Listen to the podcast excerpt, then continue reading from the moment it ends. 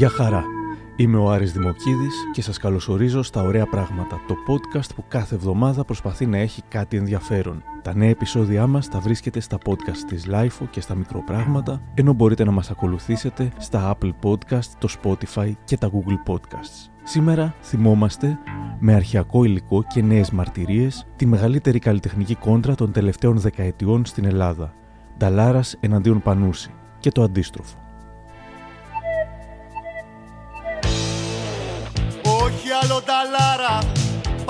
Και Αλεξίου. Ρίτσο σε τα μάρια, κουλτούρα καφενείου. Δίσκο τσιφτετέλια και Αμερικανάκια νεοέλληνες χορεύουνε στα τέσσερα. Με κουδουνάκια. Ε, να διακόψουμε το θέμα αυτό.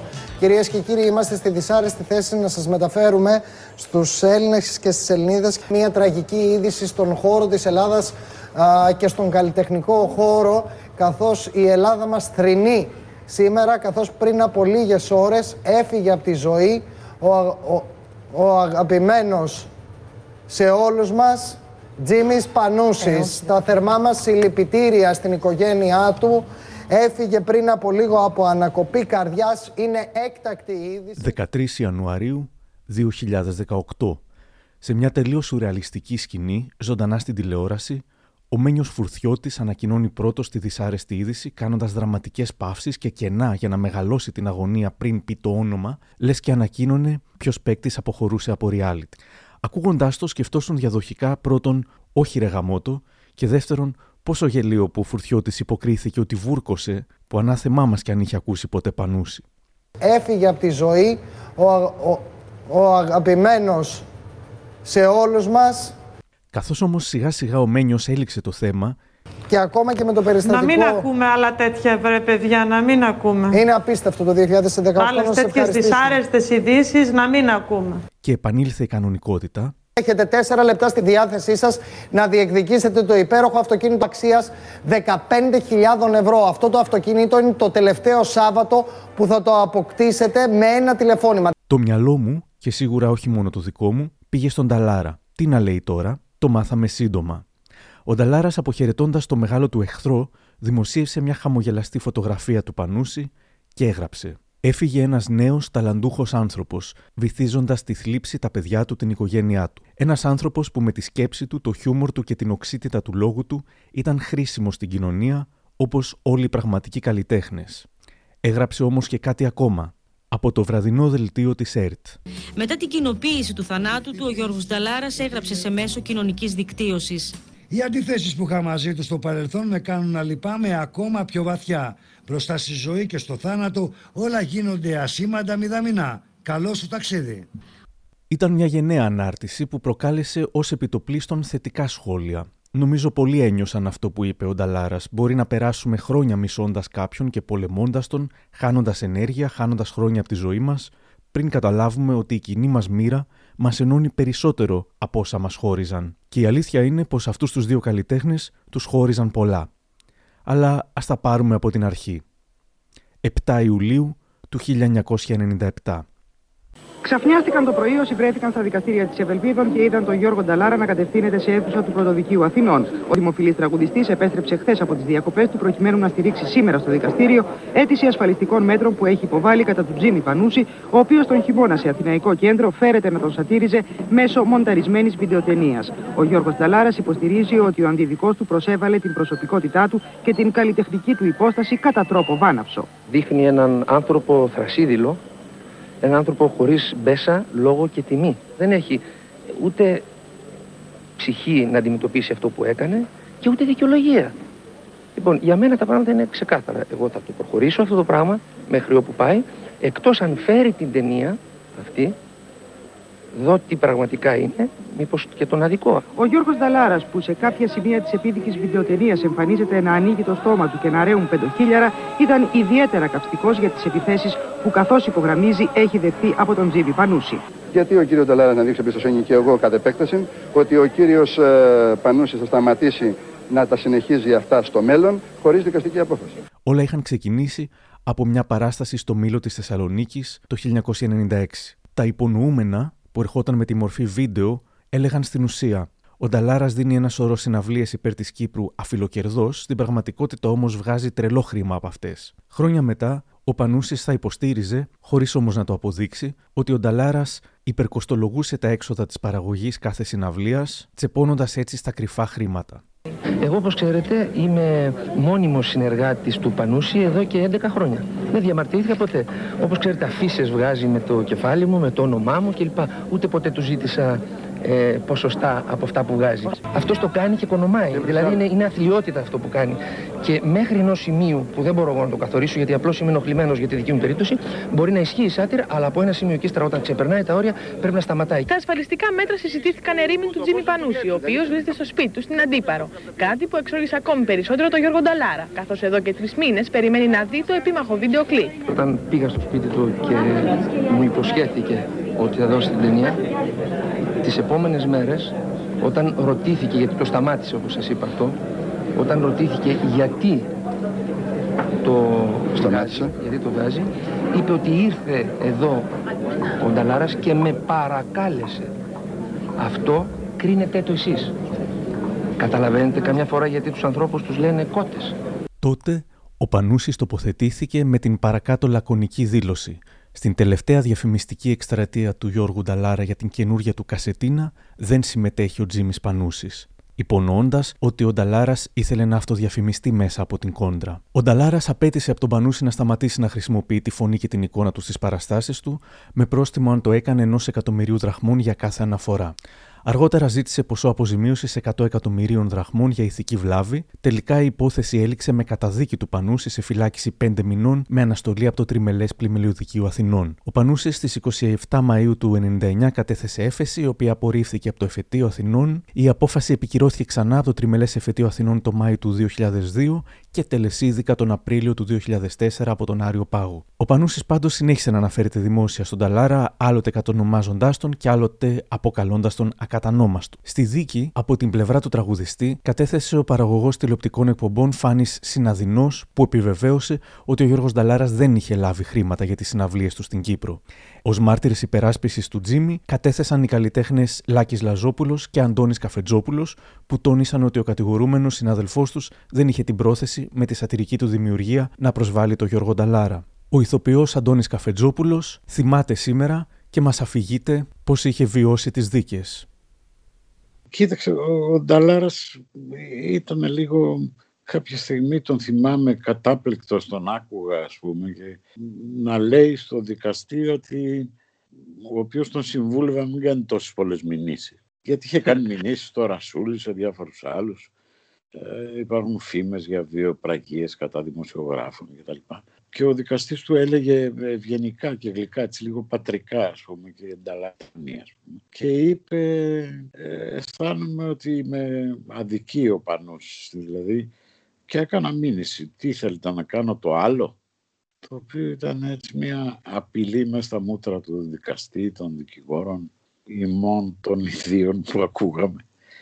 Το είναι λίγο ανατριχιαστικό, ναι σε αυτές τις μηνύσεις, ξέρεις, ο μηνυτής δεν μιλάει. Ο δικηγόρος του Νταλάρα που πάντα ήταν ο Καπερνάρος, ο οποίος μετά έκανε μια αρκετά αποτυχημένη απόπειρα να γίνει πολιτικός με μια ακροδεξιά πλατφόρμα, ε, κατεβαίνοντας σε διάφορες εκλογές, και ο, ο, ο Τζιμάκος τον αποκαλούσε στα, στα προγράμματά του ο δικηγόρος από την Καπερνάουμ ο Καπερνάρος ήταν πολύ επιθετικός. Όχι μόνο απέναντι στον Τζιμάκο, απέναντι όταν είχε να κάνει με καλλιτέχνες. Δηλαδή ήταν πολιτική αγωγή στη δίκη του Ακυπάνου ας πούμε. Αισθανόσουν ότι ο Καπερνάρος έχει κάτι προσωπικό με τους καλλιτέχνες. Ίσως επειδή έγραφε και κάτι στιχάκια παλιά που δεν έγιναν ποτέ πετυχημένα τραγούδι. Δεν ξέρω. Η ψυχολογία του Πανούση ε, μοιάζει ότι ήταν πολύ καλή, παιχνιδιάρη και τέτοια. Εσύ πώς τον θυμάσαι τότε; Ναι, ήταν έτσι, αλλά ξέρεις, ε, όταν βρίσκεσαι στους καμνοί, ο Τζιμάκος φρόντιζε πολύ να, να δίνει αυτή την εντύπωση του ανέμελου. Εγώ είμαι σατυρικός καλλιτέχνης, κάνω τη δουλειά μου, το Σύνταγμα προστατεύει την ελευθερία του λόγου, θα πω ό,τι θέλω. Αυτή ήταν η, η, η, πώς το λένε, η γραμμή του. Ε, μάλιστα φορούσε ένα καλό κολάν κάθε φορά που πήγαινε εκεί. Για να... η εικόνα δηλαδή του Τζιμάκου με το κολάν στο, στο εδόλιο ήταν από μόνη της ένα, ε, μια μικρή κομμωδία ας πούμε, που έπαιζε ο Τζίμις. Αλλά τώρα μεταξύ μας αισθάνεσαι λίγο απειλούμενος όταν κάθεσαι στο σκαμνί, αλίμονο. Νταλάρας απλώς ήταν μια περίοδος που έκανε μηνύσεις σε όλους, σε οποιονδήποτε ή απειλούσε με μηνύσεις οποιονδήποτε ασχολιόταν μαζί του. Αυτό που λέμε, να το πω, δικαστικό bullying, κάπως έτσι. Ο Πανούσης βασικά, από ό,τι έχω καταλάβει, υπονοούσε ότι ο Νταλάρας έπαιρνε λεφτά στα, στα κρυφά, ότι χρησιμοποιούσε τις αφιλοκερδείς συναυλίες του κλπ. Αυτό φαντάζομαι ότι το υποστήριξε και στο δικαστήριο; Ναι, νομίζω ότι το υποστήριξε και με διάφορα στοιχεία για την, όσοι λέγανε, μια μη κερδοσκοπική ε, εταιρεία η οποία στήριζε αυτές τις συναυλίες. Δεν θυμάμαι λεπτομέρειες, άρα είναι πολύ δύσκολο να αποδείξεις τέτοια πράγματα. Αλλά το υποστήριζε, ναι. Ο Γιώργος Δαλάρες δεν δέχτηκε συμβιβασμό αφού ο Τζίμις Πανούσης δεν έκανε δήλωση μετανοίας. Ζητάτε συγγνώμη κύριε. Ζητάω συγγνώμη. Δεν ζητάω συγγνώμη. Δεν ζητάω συγγνώμη. Δεν θα είχα καμία αντίρρηση αν έλεγε πολύ απλά ότι ναι, δέχομαι ότι τον έχω βλάψει και σε ανθρώπινο πια επίπεδο καταλαβαίνω ότι μπορεί να ενόχλησε έναν άνθρωπο. Η κόντρα είχε μεγάλη επίδραση στην pop κουλτούρα της περίοδου. Οι Αμάν έκαναν ένα σκετσάκι που μάλλον υποστήριζε τον Τζιμάκο παρουσιάζοντας τις απαιτήσεις του Νταλάρα ως υπερβολικές. Έλα ρε σου Γιώργο, δηλαδή τι άλλο πρέπει να κάνω; Πότε θα με συγχωρέσεις; Γονιπετής κάθομαι και σου ζητάω συγγνώμη. Λοιπόν, αυτό να κάνεις, να μου φιλήσεις τα πόδια. Μυρίζουν ρε Γιώργο. Γι' αυτό σε βάζω να τα φιλήσεις τα πόδια μου. Ουχ. Ορίστε τα φίλησα. Τι άλλο να κάνω; Τώρα βγες έξω στο μπαλκόνι και φώναξε «Ο Νταλάρας είναι Θεός!» Παναγία μου.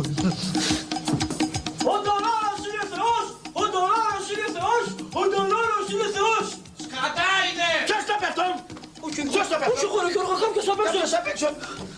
Ει, κάποιος απ' έξω! Αν σε βρω και σένα, θα σε ταράξω στις μιλήσεις! Τα ακούς! Αλήτη! Να μιλήσει έτσι στον Ταλάρα. Άντε, Τζιμάκο, τι περιμένεις, κάτσε κάτω στα τέσσερα να σε καβαλήσω. Ε, όχι να μας γαμίσεις ρε Γιώργος, σε παρακαλώ. Ε, ποιος σου είπε κάτι τέτοιο, θα ανέβω από πάνω να παίξουμε τα λογάκι, θα σε τραβάω τα μουσια, θα γυρνάμε γύρω γύρω και θα φωνάζεις ότι είμαι η λατρεία σου. Συγχώραμε ρε Γιώργο. Μη παιδεύεσαι, Τζιμάκο, δεν ξεχνιέται αυτό που μου έκανες το 97. Έλα ρε Γιώργακι τώρα, ακόμα αυτά θυμάσαι ρε, εσύ περασμένα ξεχασμένα αυτά είναι ρε Γιώργο. Ποιον τα λες αυτά ρε; Λοιπόν, λοιπόν, ε, σ' αρέσει, είναι ωραία, είναι ωραία έτσι. Ε, Τζιμάκο, σ' αρέσει Τζιμάκο, σ' αρέσει Τζιμάκο. Πάρτα τώρα, πάρτα τώρα Τζιμάκο. Τη βαράσου να μαλάκα πάλι μες στον ύπνο μου. Πάλι το ίδιο όνειρο άνεμες. Έτσι χτίρισα έχω βαρεθεί. Από το 97 με τον Πανούση κάθε βράδυ τα ίδια και τα ίδια. Αντεχέσου και εσύ και το όνομά σου. Μα, Ήταν Απρίλιος του 2004 όταν το πρωτοσέλιδο της Εσπρέσο έγραφε «Το τέλος ενός επταετούς πολέμου. Ποιος νίκησε στη δικαστική κόντρα». Το δημοσίευμα σώζεται στο site του Τζίμι Πανούση jimakospanousis.gr. Ύστερα από 7 ολόκληρα χρόνια ενός δικαστικού γολγοθά μεταξύ Νταλάρα και Πανούση, δόθηκε οριστικό τέλος. Το ποινικό τμήμα του Αρίου Πάγου, στο οποίο εκδικαζόταν η υπόθεση, απέρριψε την αίτηση ανέρεσης της καταδίκης σε πεντάμινη φυλάκιση του Τζίμι Πανούση. Αισθάνομαι ηθικά δικαιωμένος και κυρίως με το σκεπτικό της απόφασης, δήλωσε στην Εσπρέσο ο ίδιος ο Γιώργος Νταλάρας, όταν προς έκπληξή μας, γράφει η εφημερίδα, δέχτηκε να απαντήσει στην τηλεφωνική επικοινωνία που είχαμε μαζί του, μιας και ως γνωστόν προτιμά να μιλά μόνο μέσα από τη δουλειά του. Πίστευα από την αρχή αυτό που στην ουσία είναι και ο ισχυρισμός όλων των δικαστηρίων και του Αριού Πάγου ότι η σάτυρα και η κριτική είναι ελεύθερη.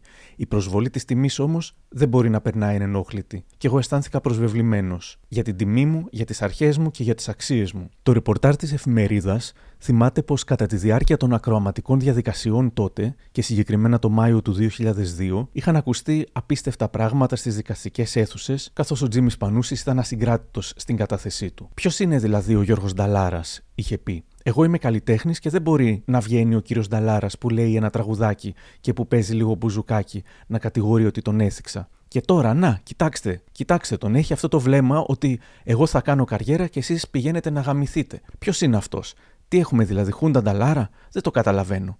Είναι απαράδεκτος. Είχε πει επίσης ενώπιον του δικαστηρίου με έμφαση. Ήρθε στο σπίτι μου και του εξήγησα ότι δεν είχα πρόθεση να τον θίξω και να τον προσβάλλω. Δεν το κατάλαβε. Απέναντίας απειλούσε τη σύζυγό μου ότι αν δεν του δίναμε το επίμαχο βίντεο κλιπ θα μας έκαιγε το σπίτι. Είναι ο μοναδικός που μηνύει το σταμάτη κραουνάκι και ζητάει αποζημίωση 100 εκατομμυρίων. Ποιος είναι ο Νταλάρας που θέλει μόνο ύμνους και ούτε ίχνος κριτικής; Χούντα του Νταλάρα έχουμε. Βγαίνει με γιγαντοαφίσα του για την Κύπρο και τον ΟΗΕ και εμπορεύεται τον πόνο και τις ελπίδες του κυπριακού λαού. Κάνει μια εκδήλωση και γεμίζουν με φωτογραφίες του εφημερίδες. Έχει βαλθεί να κάνει λεφτά. Κάνει συλλογή όπλων, εάν δεν κάνει και τίποτα άλλο χειρότερο. Ύστερα από την τελική απόφαση του Αρίου Πάγου, ο Νταλάρας δήλωσε πως νιώθει απόλυτα δικαιωμένος, καθώς το δικαστήριο δέχτηκε ότι η καταδικαστική απόφαση είχε ειδική και εμπεριστατωμένη αιτιολογία και δεν υπήρχε δικαιολογημένο ενδιαφέρον που να έρει τον άδικο χαρακτήρα της εξύβριση. Ο ίδιος ο Πανούσης, σε τρελό κέφι, τρέχοντας αριστερά και δεξιά, σχολίασε. Έχει έρθει σήμερα η κυρία Λουκά, θα μιλήσει ο κύριος Νταλάρας για την απόφαση. Ο Τζίμι Πανούσης κηρύχθηκε ένοχος για το αδίκημα της απλής εξύβριση κατά εξακολούθηση. Θα χάσετε τον Νταλάρα. Ο Νταλάρας είχε δικαιωθεί όχι μόνο μία φορά, αλλά όλες τις φορές που το θέμα πήγε στα δικαστήρια. Πράγμα λογικό, αφού ο Τζίμις Πανούσης δεν προσκόμισε στοιχεία τουλάχιστον πιστικά που να υποστηρίζουν τους ισχυρισμούς του περί μη αφιλοκερδών συναυλιών.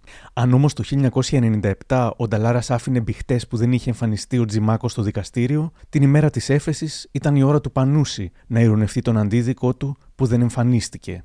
Να σας πω, αγαπητοί φίλοι, δύο-τρία πραγματάκια θέλω για τη σχέση μου την περίφημη που είχα αναπτύξει με τον Γιώργο Νταλάρα.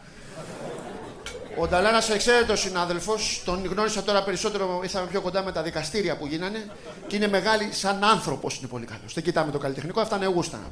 Αλλά σαν άνθρωπος βοηθάει. Αλτρούιστη, φοβερός αλτρούιστη. Και θέλω να πω ότι πήγαμε καλά, πήγαμε καλά, εμφανιστήκαμε περιορισμένος αριθμός εμφανίσεων. Είμαστε στην Ευελπίδων ένα μαγαζί. Καλό. Καλό το μαγαζί, έχει και κόσμο από μόνο του, αλλά και εμείς φέραμε κόσμο. Ήταν δεύτερο όνομα η Ελένη Λουκά. Τράβηξε, τράβηξε. Βέβαια έχω ένα παράπονο από τον Ταλάρα. Μέσα στην τελευταία εμφάνιση που είχαμε 16 του Νοέμβρη, ήταν και παραμονή της επαιτίου που συγκινημένος. Και δεν ήρθε ο Νταλάρας. Δεν ήρθε. Βέβαια ήταν η έφεση και έπρεπε να έρθει. Ήταν η έφεση που μου ζητάει τα 100 εκατομμύρια να του δώσω. Έχω μαζέψει 360.000 είμαι. Τώρα μαζεύω σιγά σιγά. Θα τα δώσω κάποια στιγμή. Τα δώσω γιατί είναι για την Κύπρο. Θέλει να πάρει το καινούριο τζιπ, είναι κάτω κακοτράχαλοι δρόμοι. Πρέπει να πάρει τα λεφτά. Και δεν ήρθε ο Γιώργος, βέβαια ήταν δικαιολογημένος. Τώρα να λέω αντικειμενικά τα πράγματα. Είχε μια συναυλία ο άνθρωπος στη Μόσχα με δύο σοβιετικές ορχήστρες. Να ήταν με μία να τους στήσεις, αλλά δύο δεν τους στείνει εύκολα. Είναι πολλά τα άτομα. Δεν είναι κοιτάω ένα γκρουπ εγώ 4-5 άτομα, δεν είναι έτσι. Η ορχήστρα δεν της στείνει. Και μου έχουν στείλει και εμένα προσπέκτους αυτές οι ορχήστρες, να πω είναι αξιόλογες, πολύ καλή μουσική. Και μάλιστα, αν νοικιάσεις μια ορχήστρα, σου δίνουν και μία δώρο. Και άμα δώσει και χίλια δολάρια από ό,τι γράφει το συμβόλαιο, άμα δώσει και χίλια δολάρια στο καπάκι, μπορεί να έχει και τον Κορμπατσόφ να μοιράζει πίτσες. Στον κόσμο να κάνει καμιά κλακέτα σε μια γωνία. Παίρνεις και τη ρώσικη την πλατεία την κόκκινη να πούμε εκεί να κάνεις κανένα βίντεο κλιπ. Είναι η κόκκινη αρκούδα που λέγαμε, δεν είναι αρκουδάκι πια, κοιμάσαι. Δηλαδή είναι. Και μπορεί να πάρεις και το κουφάρι του Λένι, να το κλωτσάει ο Μαραντόνα. Μπορεί να, πολλά μπορεί να σκεφτείς. Πολλά μπορεί να σκεφτείς. Τι συνέβαινε όμως με την Ελένη Λουκά, ο Αντώνης Καφετζόπουλος θυμάται. Νομίζω ότι η γνωστή φωτογραφία που είναι η Λουκά που ε, καταχαιριάζει τον Τζιμάκο και εγώ δίπλα και με δυσκολία κρατιόμαστε να μην σκάσουμε στο γέλιο είναι από αυτή τη δίκη για, το, για την ε, προσβολή του Εθνικού Συμβόλου. Είχε μια αφίσα ο Τζίμις που ήταν κάτι σαν ελληνική σημαία και στη θέση του Σταυρού υπήρχε ένα γαλανό λευκό σφυροδρέπαν. Ο Πανούσης είπε βγαίνοντας ότι ε, σήμερα δεν είναι εδώ η κυρία Λουκά, θα κάνει δηλώσεις ο Νταλάρας ανταυτής. Ε, ε, αυτό ήταν ένα αστείο που είπε ο Τζιμάκος γιατί έρχονταν σε άλλα δικαστήρια που είχαν να κάνουν με την προσβολή της δημόσιας εδού ή τέτοια. Και είπε ένα αστείο ο Τζιμάκος ότι μια και δεν μπόρεσε η Λουκά, ας πει κάτι ο Νταλάρας. Δεν, δεν νομίζω ότι η, ανακατεύτηκε στην υπόθεση Νταλάρα Πανούση. Δεν θυμάμαι. Χρόνια μετά, το αστείο με την Ελένη Λουκά έπαψε να είναι αστείο, όταν η ίδια εμφανίστηκε στην κηδεία του Τζίμι Πανούση, φωνάζοντας Ο Πανούσης ήτανε του σατανά του διαβόλου, ντροπή του, ντροπή του, εσείς ντροπής σας. Ε, Στην κόλαση σας. Ούτε αυτό δεν σέβεσαι. Στην κόλαση. Ούτε αυτό δεν σέβεσαι. Άντε φύγε από εδώ. Ούτε αυτό. Φύγε από εδώ. Στην κόλαση ήταν αναρκοκουμούνι. Του σατανά του διαβόλου. Μέχρι που ευτυχώς την έδιωξαν οι αστυνομικοί. Μετά και την οριστική δικαστική απόφαση, κάποιος ίσως περίμενε πως η κόντρα θα τελείωνε εκεί. Όσα όμως ακολούθησαν μέχρι και το θάνατο του Πανούση, ειδικά από τη δική του πλευρά, μαρτυρούν το αντίθετο. Ο φίλος του Μάριος Μαγιολαδίτης ανέφερε σε σχετικό αφιέρωμα του One Man ότι ο Τζιμάκος ήταν σαν μικρό παιδί. Όσο του έλεγες να μην κάνει κάτι, τόσο το έκανε. Όπως έλεγε ο Τζίμι, η σάτυρα δεν διαλέγει τα θύματα της, αυτοεπιλέγονται. Έχω καλεσμένο τον Γιώργο τον Ταλάρα. Ε, γεια σου Γιώργο, σε καλωσορίζω στο Δούριο Ήχο. Καλησπέρα. Πώς την αντέχεις Γιώργο τόση επιτυχία; Έχεις πει τρομερά τραγούδια αλωνώνε. Εγώ νόμιζα ότι θα πεις ότι έχω κοντά μου ένα φίλο μου, Εντάξει. έναν άνθρωπο που τον ξέρω τόσα χρόνια και εσύ άρχισε να περιγράφεις πάλι για τα τραγούδια. Εντάξει, υπονοείται αυτό, εξυπονοείται ότι εντάξει, είμαστε φιλαράκια, ανεξάρτητα τι παρουσιάζουμε προς τα έξω. Δεν θέλω να πούμε προσωπικά μας, γιατί δεν θέλω να αποκαλυφθεί ότι είμαστε συγγενείς ψυχές στην ουσία και ότι όλη αυτή η διαμάχη τόσων ετών ε, τη στήσαν οι δισκογραφικές μας εταιρείες για εμπορικούς λόγους, Γιώργο. Δηλαδή δεν έχει καμία σημασία ότι έχεις έναν ε, φίλο, σε έναν άνθρωπο της οικογένειάς σου εδώ; Πότε κατάλαβες, ε, Γιώργο, για πρώτη φορά ότι μπορείς ε, να βγάλεις χρήματα από τους ανυποψίαστους φτωχούς ανθρώπους; Πρωτοκατάλαβα τον κόσμο μέσα από τους ήχους των λαϊκών οργάνων. Μπουζούκια, μαγλαμάδες, κιθάρες, ακορντεόν, βιολιά. Έχει τα ζητιανόξυλο, έχει χρήμα. Ε, να σε καλά, να μην ασπίσουν ποτέ τα μαλλιά σου, να βγαίνουν συνέχεια ανεξίτηλες βαφές και ο κόσμος να συνεχίζει να τσιμπάει στο δόλωμα της φιλανθρωπίας και της αφιλοκέρδειας. Σε ευχαριστώ. Να ξέρεις ότι σε αγαπάμε και σε εκτιμάμε έξω από τη φιλική μας σχέση, σε αγαπάμε και σε εκτιμάμε σαν δημιουργό. Σε ευχαριστώ Γιώργο και εγώ. Είναι αμοιβαία τα αισθήματα. Μήπως ο Νταλάρας, παρότι τυπικά είχε δίκιο, το έχασε δίνοντας υπερβολικά μεγάλη σημασία στο θέμα, κάνοντάς το τελικά γνωστό σε μια εποχή που δεν υπήρχαν τα social media, ίσως έπεσε θύμα του λεγόμενου Streisand effect. Το να προσπαθείς δικαστικά να τιμωρήσεις ή να φημώσεις κάποιον, με ακούσιο αποτέλεσμα να δίνεται τελικά τεράστια δημοσιότητα, κυρίως εναντίον σου.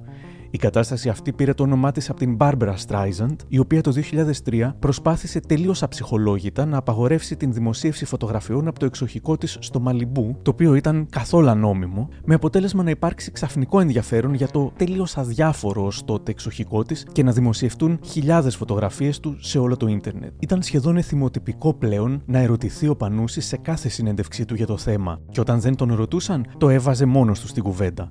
Το 2012 στο ΕΧΜΗ, μιλώντας για την Ιταλική μαφία, ή ξέρεις, δεν υπάρχουν ταμπούς σε αυτό. Λένε ότι τα διαχειρίζεται η μαφία και τα διαχειρίζεται η μαφία. Όχι όπως εδώ που σου λέει η άλλη είμαι τηλεπερσόνα, αλλά κάνει βίζιτε. Εκεί το λένε. Και στην Αμερική ο άλλος κάνει μπίζνα τη φιλανθρωπία και λέει κάνω μπίζνα. Δεν λέει ότι είναι ο Νταλάρας και σώζει την Αφρική και την Κύπρο. Είναι τα πράγματα πιο ξεκάθαρα. Τον τζιγκλούσαν όμως και οι δημοσιογράφοι που ίσως δεν τους αρκούσε μόνο ένα di ανασυνέντευξη. Το 2012 στα πρώτα μνημόνια είχε γίνει αναγκαστικά όνομα στην Ελλάδα λόγω του PSI ένας κύριος που λεγόταν Charles Dallara. Ήταν ο επικεφαλής του Διεθνούς Χρηματοπιστωτικού Ινστιτούτου. Ρωτάτε λοιπόν ο Πανούσης, θα πιστεύατε ποτέ ότι θα μιλούσαμε για έναν ακόμα νταλάρα; Αυτό είναι τραγικό, είχε απαντήσει. Αντέχει ο τόπος δύο νταλάρες. Είναι δύσκολα. Και είναι τρεις στην ουσία γιατί ήρθε και η γυναίκα του. Καταστροφή. Τον έχετε περιλάβει τον Νταλάρα στην εκπομπή σας, ε; Ναι, τον αγαπάω πολύ. Τον Νταλάρα του PSI λέμε τώρα, ε; Συμπαθέστατη φυσιογνωμία. Και αν έχετε νομικά θέματα και με αυτόν, δεν θα έχω, γιατί κάθε φορά θα λέω ότι αναφέρομαι στον άλλον. Και το έκανε. Το e τετράδιο είχε δημοσιεύσει τον Μάρτιο του 2012 ένα απόσπασμα από την εκπομπή του. Ισχυριζόμενος ο Πανούσης ότι μιλούσε για τον Τσάρλ Νταλάρα, μίλησε για τον απόλυτο απαταιώνα, για το κόλπο με τις δωρεάν αφορολόγητες συναυλίες, για τα έξοδα που φουσκώνουν ανεξέλεγκτα, μέσα στα οποία περιλαμβανόταν και η μαύρη αμοιβή του αλτρουιστή τραγουδιστή. Για να βρει μια πατέντα να οικονομήσεις, διαφημίζοντας ταυτόχρονα την αφιλοκέρδειά σου, τον αλτρουισμό σου, την προσφορά σου και παράλληλα γλιτώνεις την εφορία, πατσίζει ο μάνατζερ σου τα έξοδα με τα έσοδα και είναι όλοι ευχαριστημένοι, όλοι ευχαριστημένοι εκτός από τα καρκινοπαθή παιδάκια και οι πρόσφυγες για τους οποίους υποτίθεται ότι έγινε η συναυλία. Αλλά τελικά δεν πήγανε, δεν πήγανε τίποτα αυτοί γιατί η ρημάδα, η κονσόλα του ήχου που χρησιμοποίησε ο περιφερειονίστας ο καλλιτέχνης κόστισε 300.000 ευρώ σύμφωνα με το τιμολόγιο το νόμιμο και ηθικό παραστατικό που προσκόμισε στους πυροπαθείς ο μάνατζερ. Πατσίζουμε, είναι κάποια μια βελτίωση μικρή μια ελληνική πατέντα, πατσίζουμε τα έσοδα με τα έξοδα ώστε να μην πάρουν ούτε ένα ευρώ οι άρρωστοι και οι πρόσφυγες ε, να μας βοηθήσουν απλά να γλιτώσουμε την εφορία. Μίλησε επίσης για χούντα των κομματόσκυλων, χούντα του Γιωργάκη Παπανδρέου, για τον Ταλάρα που αυτοπλασάρεται ως θύμα, τον αποκάλεσε μνημονιακό δικηγόρο του Πάγκαλου και κλείνοντας, το χόντρι είναι ακόμα περισσότερο. Όταν οι συνάδελφοί του σαπίζανε στις φυλακές και τις εξορίες της Χούντας, ο Τσάρλς Νταλάρα ψυχαγωγούσε τους λαδάδες, τους πατακούς και τους μακαρέζους στην παραλιακή και φωτογραφιζόταν με τη δέσποινα Παπαδοπούλου. Καθώς τα χρόνια περνούσαν, ήταν ξεκάθαρο πως τουλάχιστον από την πλευρά του Πανούση η κόντρα συνεχιζόταν αμύωτη. Θα πω ένα νεκροτάκι 9 λεπτά κρατάει, δεν θα κουράσω πολύ. Το οποίο βγάζει γέλιο. Να είμαι ειλικρινής, όχι σε όλες τις παραστάσεις. Δηλαδή, μερικές φορές βγάζει. Σήμερα τώρα που είναι και γιορτές, ελπίζω να βγάλουμε κάτι. Τώρα, αν δεν βγάλει γέλιο, έχω και ένιγμα. Ωραίο, δυνατό. Γρήγορα το πετάω αμέσως και. Ε, φανταστείτε ότι εγώ είμαι μπάρμαν. Είμαι μπάρμαν και είμαι πίσω από τον μπαρ και λέω αστιάκια να πουλήσουμε κανένα ποτό. Ανοίγει η πόρτα του καταστήματος και μπαίνει μέσα ένα νταλαροειδές. ένα τσαμπουκαλεμένο του 1,60 να πούμε έτσι, έντεχνος και καλά. Και μου λέει με ύφος, Βάλε με ένα ουίσκι, μη σου γαμίσω ότι έχεις και δεν έχεις. και του απαντάω εγώ, να σου βάλω μια φασολάδα να μου κλάεις στα αρχίδια. Κάπως έτσι, κάπως έτσι. Σε συνέντευξη που έδωσε στον Νίκο Μωραήτη το 2013, η οποία όμως δημοσιεύτηκε για πρώτη φορά μετά το θάνατο του Πανούση στα μικροπράγματα της LiFO, είπε «Μα είναι δυνατό να μην έχω λεφτά για το ότι το γιο του τον έστειλε σε ιδιωτικό σχολείο. Δουλεύω 40 χρόνια από το πρωί μέχρι το βράδυ. Κάνω παραστάσεις, ραδιόφωνο, CD. Από τη δουλειά μου τα έβγαλα τα λεφτά. Έτσι έβγαλε τα λεφτά του και ο Νταλάρας, του λέει ο Μωραήτης, αλλά εσείς τον κατηγορείτε. Κάνετε μεγάλο λάθος. Ο Νταλάρας έβγαλε τα λεφτά από το αφιλοκερδός και όχι από τη δουλειά του. Δεν έχει τελειώσει αυτή η κόντρα; Όχι. Τώρα δεν μου έκανε βουντού και πήγα στο νοσοκομείο για αφαίρεση πέτρας. Αλλά το βουντού επιστρέφει σε αυτόν που το κάνει και έτσι πήγε και εκείνος στο νοσοκομείο με τη χολή του. Μήπως η ζωή θέλει να δείξει και στους δυο σας κάτι, επιμένει ο Μωραήτης. Μήπως τα βρείτε στο τέλος σε κανένα νοσοκομείο; Δεν νομίζω, γιατί εγώ δεν πάω στα νοσοκομεία που πάει εκείνος, εγώ είμαι φανατικός του εσύ. Πάντως, σε συνέντευξή του στην Κατερίνα Ανέστη που δημοσιεύτηκε το 2008 στην έντυπη Λάιφου, διακρίνουμε ψήγματα της ανασφάλειας του Πανούση. Μιας ανασφάλειας που ίσως δεν φανταζόμασταν και ενδεχομένως να εξηγεί ακόμα και την σφοδρότητα των χιουμοριστικών επιθέσεών του και εναντίον του εαυτού του, αλλά και του Νταλάρα. Έχω πολλές φοβίες την ώρα που βγαίνω στην παράσταση. Στο ραδιόφωνο είναι κάτι διαφορετικό. Μετά ακούω κι εγώ ως ακροατής τον εαυτό μου και δεν τρέπομαι να σου πω ότι μου αρέσει. Είναι κάτι άλλο, δεν είμαι εγώ Ξέρεις, αν μπερδέψεις τη σκηνή με τη ζωή είναι πολύ άσχημο. Μου έχει τύχει και το ξέρω. Αυτό που έκανε ο Νταλάρας που μπέρδεψε τη δημόσια εικόνα με την πραγματική ζωή. Πώς ξεφύγατε εσείς από αυτό, τον ρωτάει η Ανέστη. Κοίτα, αν το μπερδέψεις είναι πρόβλημα. Έτσι και αρρώστησα. Αντέδρασε ο οργανισμός μου όπως και τότε στην τράπεζα που πρίστηκα. Μου αρέσει μια ρίση του συναδέλφου Σοφιστή Γοργία. Το μυστικό της μακροζωίας είναι να μην υπολογίζεις τη γνώμη των άλλων. Εγώ είμαι το εντελώς αντίθετο σκέφτομαι και το βλέμμα που θα μου ρίξει ο άλλος. Αν θα βήξει το κοινό ή δεν θα με κοιτάξει. Αυτό είναι θάνατος. Όταν κάνω εκπομπή έχω τρομερό άγχος. Δεν μου λένε, φίλε, το κατέστημα δεν διαθέτει άσμα. Σε όλη τη διάρκεια της κόντρας, η ατάκα «Δεν μας χέζεις ρενταλάρα» χρησιμοποιήθηκε πολύ από διάφορους. Υπήρχε η εντύπωση ότι ήταν ατάκα του Τζίμι Πανούση, φυσικά δεν ήταν, ήταν απόσπασμα από ένα δίσκο του Χάρι Κλίν. Για βάλε να ακούσουμε τίποτε. Εντάξει κύριε, εντάξει. Μάλιστα. Τώρα πια είναι να με χέσει. Ανάμιση. Ναι, στο σιρτάρι και στο κομμωδίνιο και στην τυβανοκασέλα δεν μας σχέδιζε τα λάρα στο οποίο πάλι υπήρχε παρανόηση, απευθυνόμενος στον Πάριο, ο οποίος ακουγόταν από το ραδιόφωνο ενός ταξί. Ο πελάτης έλεγε τη φράση, μπερδεύοντας τον Πάριο με τον Νταλάρα, όπως πολλοί μπερδέψαν στη συνέχεια τον Πανούση με τον Χαρικλίν. Η φράση όμως αντιστράφηκε κιόλας. Ο Κώστας Φουρίκος γράφοντας το 2015 στο περιοδικό.gr και έχοντας ενοχληθεί με την κριτική στο Κουκουέ από το καινούριο τότε τραγούδι του Τζίμι Πανούση με το Γιάννη Αγγελάκα, είχε βάλει ως τίτλο «Δεν μας χέζεις ρε Πανούση, πιο βαρετός και από τον Ταλάρα πλέον». «Δεν μας χέζεις ρε Πανούση» είχε τίτλο και ένα άρθρο που δημοσιεύτηκε αμέσως μετά τον θάνατό του στο Rat Pack, μόνο που το «Δεν μας χέζεις» πήγαινε στο ότι πέθανες νωρίς. Ο Τζίμις ήταν μέγας προβοκάτορας. ήξερε πότε να χρησιμοποιήσει ένα πρόσωπο προβεβλημένο, ένα πρόσωπο που ήξερε ότι αν το ακουμπούσε θα γινόταν πανικός, ώστε να περάσει τα άλλα του μηνύματα σε όσους ήθελαν και κυρίως σε όσους δεν ήθελαν να τον ακούσουν. Ο Πανούσης έλεγε τις πιο βαριές φιλοσοφίες σε μια ατάκα, υποστηρίζει ο Συρίγος. Γιατί ήξερε πως οι νεοέλληνες βαριούνται να ακούσουν, να διαβάσουν, να χρησιμοποιήσουν το μυαλό τους για να ψάξουν το πιο βαθύ, το πιο σύνθετο. Ήξερε ότι αν δεν έβαζε σε αυτό που έκανε την κόντρα με κάποιο πρόσωπο ευρείας αποδοχής, δεν έβαζε αυτόν τον μεγεθυντικό φακό. Όσα έλεγε θα τα άκουγαν οι λίγοι, οι φανατικοί του Πανούση, αλλά όχι οι πολλοί. Αυτοί που πολλές φορές πήγαιναν να τον ακούσουν για να δουν τι θα πει για τον Ταλάρα. Αλλά μαζί με το βασιλικό, ο Πανούσης πότιζε και τη γλάστρα. Τη γλάστρα με τα απότιστα μυαλά μας, που για δεκαετίες ολόκληρες κατάπιναν αμάσητα όσα τους σέρβιρε το χαζοκούτι με τα γνωστά φυσικά αποτελέσματα.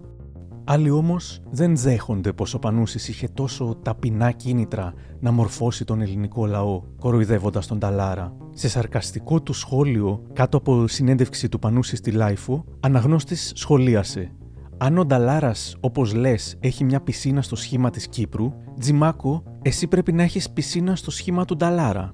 Νομίζω πως όλοι καταλαβαίνουν ότι ο Τζίμις Πανούσης μόνο κερδισμένος βγήκε από αυτή την υπόθεση και οικονομικά και από άποψη φήμη, λέει ο Αντώνης Καφετζόπουλος δεν αισθάνθηκα ότι σαν συνολικό αποτέλεσμα ο Πανούσης βγήκε με μειωμένη αξιοπιστία. Τι αξιοπιστία άρρωστε. Η δουλειά του δεν είναι είναι αξιόπιστος. Έτσι.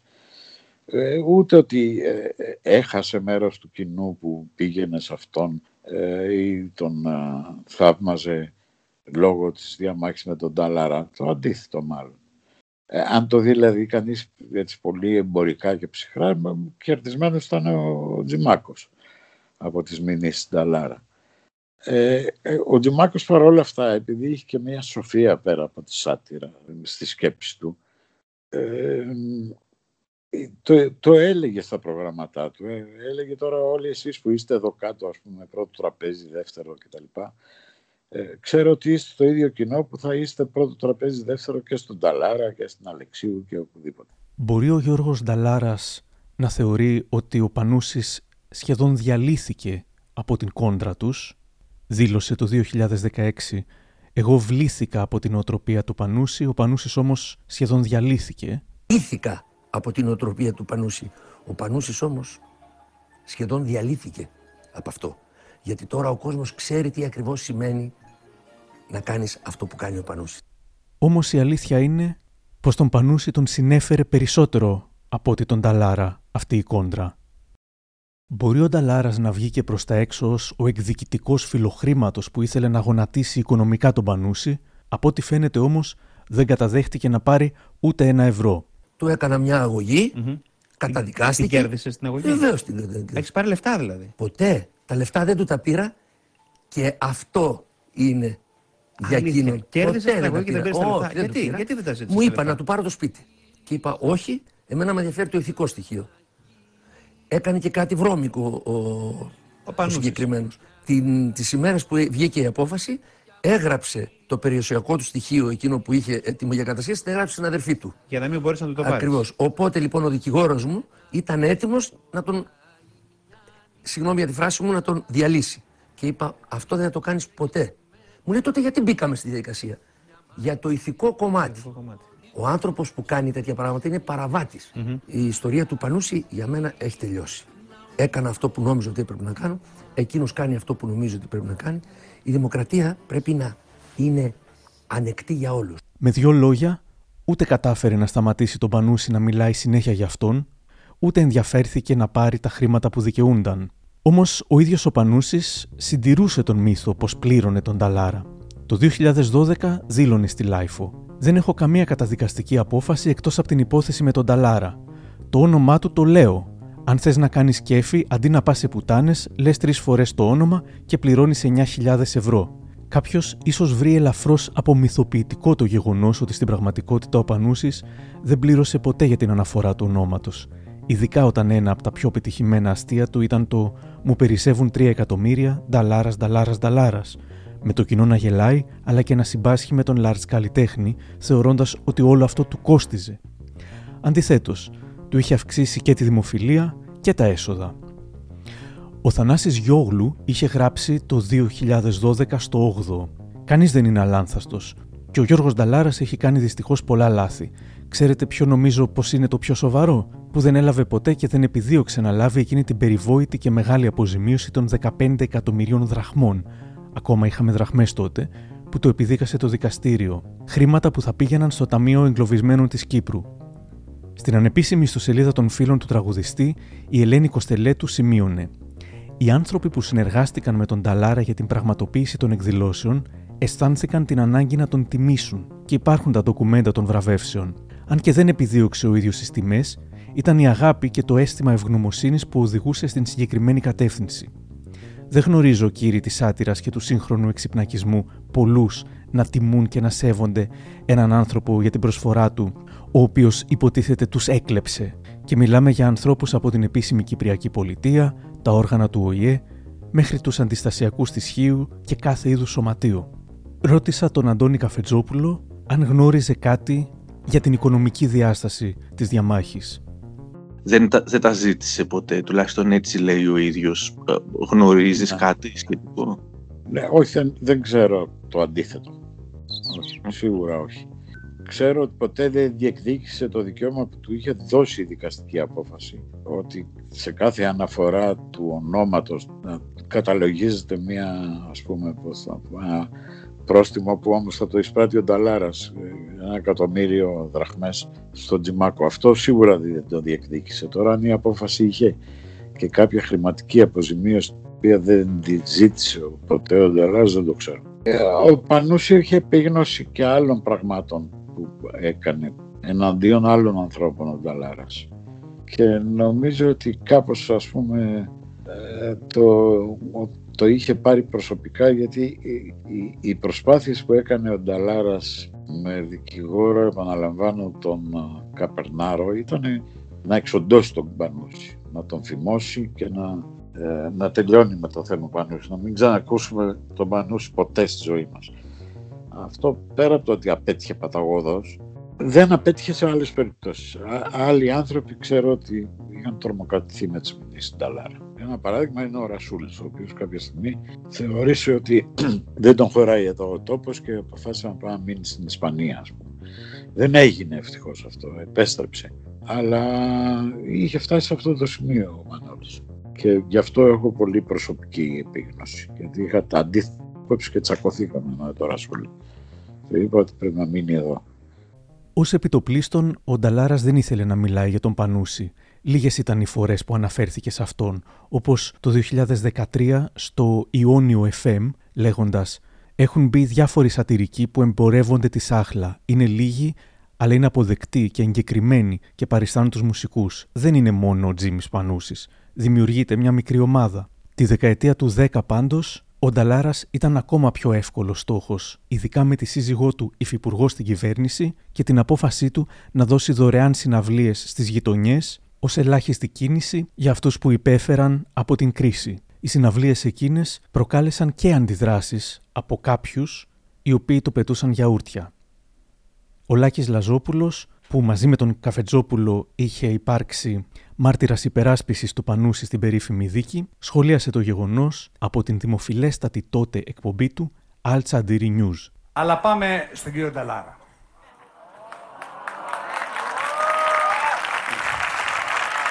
Το καλύτερο βέβαια το είπε ο Πανούσης όπως πάντα. Είπε... Μην πετάτε γιαούρτια στο Γιώργο, τα μαζεύει και τα πουλάει.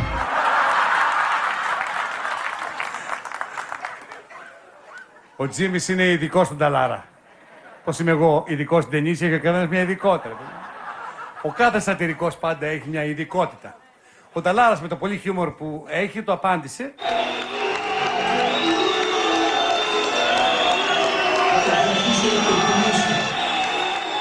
Στην εικόνα βλέπουμε τον Ταλάρα να μαζεύει κάποιο πράγμα που του πετάξανε και να λέει «Θα το κρατήσω για να το πουλήσω».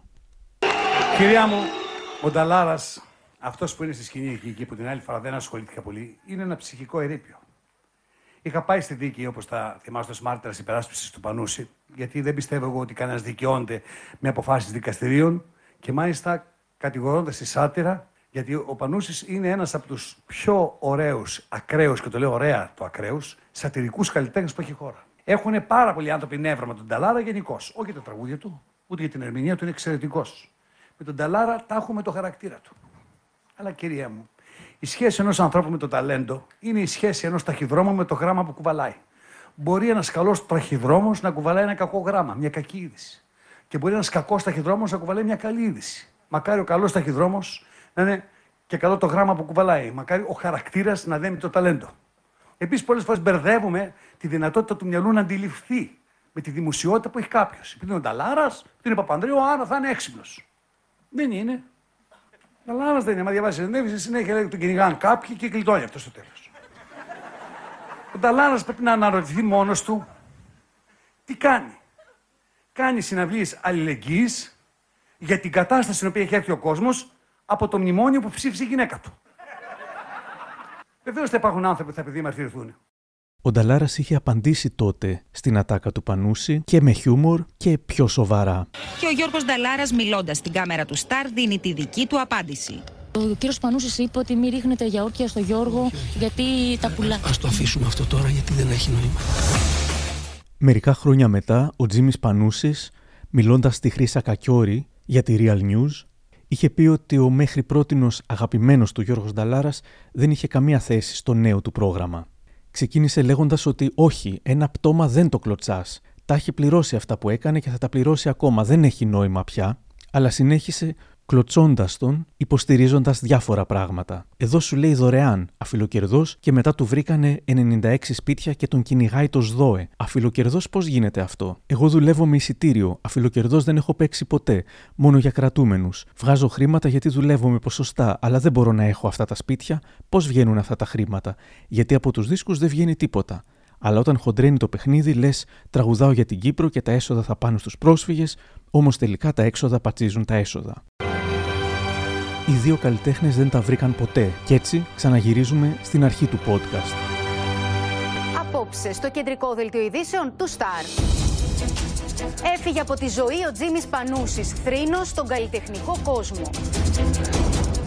Καλησπέρα σας, κυρίες και κύριοι, και ξεκινάμε το δελτίο μας με μια δυσάρεστη είδηση. Σε ηλικία 64 ετών έσβησε ο ανατρεπτικός καλλιτέχνης Τζίμις Πανούσης, ο οποίος το τελευταίο διάστημα είχε σοβαρά προβλήματα με την καρδιά του. Με το καυστικό του στυλ είχε φτάσει στο σημείο να σατηρήσει ακόμα και το θάνατό του. Ο Τζίμις Πανούσης έφτασε στο σημείο να σαρκάσει ακόμη και το θάνατό του. Ενώ νοσηλευόταν στη μονάδα εμφραγμάτων, κυκλοφόρησαν φήμες ότι απεβίωσε. Ο ίδιος τις διακομώδισε με γραπτή δήλωσή του. Λόγω ευνηδίου θανάτου που αναβλήθηκε επαόριστον, η παράσταση στις 30 Δεκεμβρίου δεν θα πραγματοποιηθεί. Ο βιονικός πλέον Τζίμις Πανούσης σας περιμένει τις Παρασκευές και τα Σάββατα του Μαρτίου για δυνατές συγκινήσεις και αναπάντεχα απρόοπτα.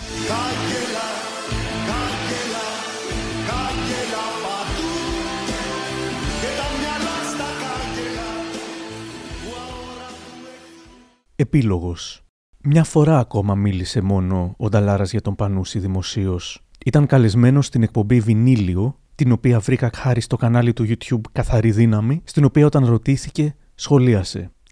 Έχεις λοιπόν μερικούς οι οποίοι λένε Ποιος, ποιο Κύπρο, ο Νταλάρας βγάζει λεφτά από την Κύπρο. Και δεν μου λέει κανένας, ρε παιδί μου, τόσο δειλή είναι. Κρύβονται πίσω άλλοι από το χιούμορ, άλλοι από την δεν ξέρω τι. Δεν μου λέει κανείς, ρε παιδιά, έχουμε εδώ, να, έχουμε μια απόδειξη. Ένας κύριος με το όνομα Τάδε μας είπε ότι πήρες μια πεντάρα. Ναι, αλλά έδειξες έδειξες μια. Ένα, έτσι σε εκτίμησα πολύ από αυτό όταν το είχα διαβάσει. Έδειξες ε, ο, ο Τζιμάκος, για παράδειγμα, που είχατε αυτό, όλη τη γνωστή ιστορία και δεν, θέλω καθόλου να αναφερθούμε, αλλά όταν έφυγε τον αποχαιρέτησε με έναν πολύ ανθρώπινο Λυπήθηκα και, πολύ. και αγαπησιάρικο τρόπο. Λυπήθηκα. Δηλαδή τον, τον αποχαιρέτησες με πραγματική αγάπη Αντώνη, τον Τζιμάκος. άκουσε. Και έγραψες ότι η λύπη μου είναι ακόμα μεγαλύτερη γιατί στη ζωή μας προηγήθηκαν αυτά τα πράγματα. Ο Δημήτρης Πανούσης είναι μικρασιάτης. Είναι δικός μας. Μπορεί να έκανε κάτι παραπάνω. Εγώ πίστευα από έναν άνθρωπο τόσο έξυπνο ότι θα διαλέξει ένα άλλο πρόσωπο κατά την πλάκα του. Λάθος πρόσωπο βρήκε. Εμένα βρήκες. Αφού με βλέπεις εδώ, είμαι κολόνα εκεί. Δεν κουνιάμαι με τίποτα. Ναι. Τι πας τι, που- τι, τι πας να, να κάνεις. Έκανε τη δουλειά του. Δεν είναι ο μόνος. Και άλλος από τη Μικρασία έκανε κακή δουλειά. Ναι, αλλά δεν σου βγήκε, θέλω να πω. Ε, δεν, ο, δεν, δεν, σου, βγή, δεν, δεν σου βγήκε ε, εκείνη τη στιγμή που, που είναι πολύ ανθρώπινη στιγμή και νομίζω έχω κάπου εδώ. Είπες δηλαδή οι αντιθέσεις που είχα μαζί του στο παρελθόν με κάνουν να λυπάμαι ακόμα πιο βαθιά. Μπροστά στη ζωή και στο θάνατο όλα γίνονται ασήματα, μηδαμινά. Καλό σου ταξίδι. Είπες ότι ε, ο λόγος του ήταν χρήσιμος όπως όλοι οι πραγματικοί καλλιτέχνες. Τον τίμησες δηλαδή είναι. πολύ. Έτσι τον τίμησες. Μετά από τόση κόντρα και τόσα δικαστήρια. Και, και, και πολύ το χάρηκα που το έκανες αυτό. Η διαδικασία ήταν άσχημη ήταν για μένα μια παρεξήγηση. Το είπε ήδη αυτό ο, ο Κραουνάκης, ο οποίος κάποια στιγμή παρασύρθηκε και εκείνος. Άρχισαν να μιλάνε όλοι για την Κύπρο και αυτά, παρασύρθηκε και εκείνος. Και κάποια στιγμή πέρασε ο καιρός και λέει, ήταν μια παρεξήγηση. Δεν μπορούμε, ξέρετε, όλα γύρω μας είναι λίγο θαμπά, είναι θολά. Ξέρετε πόσοι άνθρωποι λένε ψέματα όταν ετοιμάζονται να κάνουν συναυλίες και λένε θα κάνουμε αυτό για εκείνο και λένε ψέματα μπορεί και το 80% είναι ψεύτες. Και άνθρωποι σπουδαίοι και άνθρωποι που τους εκτιμάμε και τους ξέρουμε. Ονόματα τεράστια. Και λένε θα κάνω αυτό και θα πάω τα λεφτά εκεί. Δεν το κάνουν δυστυχώς. Δυστυχώς τα πατελονιάζουν. Αν υπάρχει ένας άλλος άνθρωπος που δεν το κάνει αυτό, γίνεται Άσε λίγο μια φορά μας παρασύρουν και πάμε μαζί τους. Από καλοσύνη πάμε μαζί τους και στο τέλος γινόμαστε υπόλογοι. Ρωτάνε εμάς τι έγιναν τα λεφτά. Ρε παιδιά, ρωτήστε τους υπέτεινους. Εμάς ρωτάτε τι έγιναν τα λεφτά που κλάπηκαν. Γιατί το θυμάμαι πάντα αυτό. Υπήρχαν κάποιοι τύποι οι οποίοι λέγανε Θα κάνουμε μια συναυλία για τον Νίκο των Τυφλών. Δίνανε ένα 10-12 δραχμές στον Νίκο Τυφλών και τα άλλα τα τρώγανε στα, στα σκυλάδια. Τι να κάνουμε, συγγνώμη, Γιώργο, να Αλλά δεν είναι όλοι οι ίδιοι. Να, να Επιτέλους, καταλάβετε Όχι, το. σε καμία περίπτωση δεν είναι όλοι οι ίδιοι. Αυτό είναι το μόνο σίγουρο ότι δεν είναι όλοι οι ίδιοι. Τον Μάιο του 2020, τότε που έλυγε σιγά σιγά η πρώτη καραντίνα, ο Νταλάρας τραγούδισε στην εκπομπή Σπίτι με το Μέγκα και έγινε πρώτο θέμα συζήτησης στα social media. Πολλοί αναφέρθηκαν και στην γνωστή κόντρα, φτιάχνοντας memes ηρωνικά είτε προς τον Πανούση είτε προς τον Νταλάρα. Μια σχολιάστρια έγραψε: Είμαι η μόνη στη χώρα που της άρεσαν αμφότεροι οι Τζίμις Πανούσης και Νταλάρας, ή υπάρχουν κι άλλοι. Από τις απαντήσεις φάνηκε πως ναι, υπήρχαν κι άλλοι.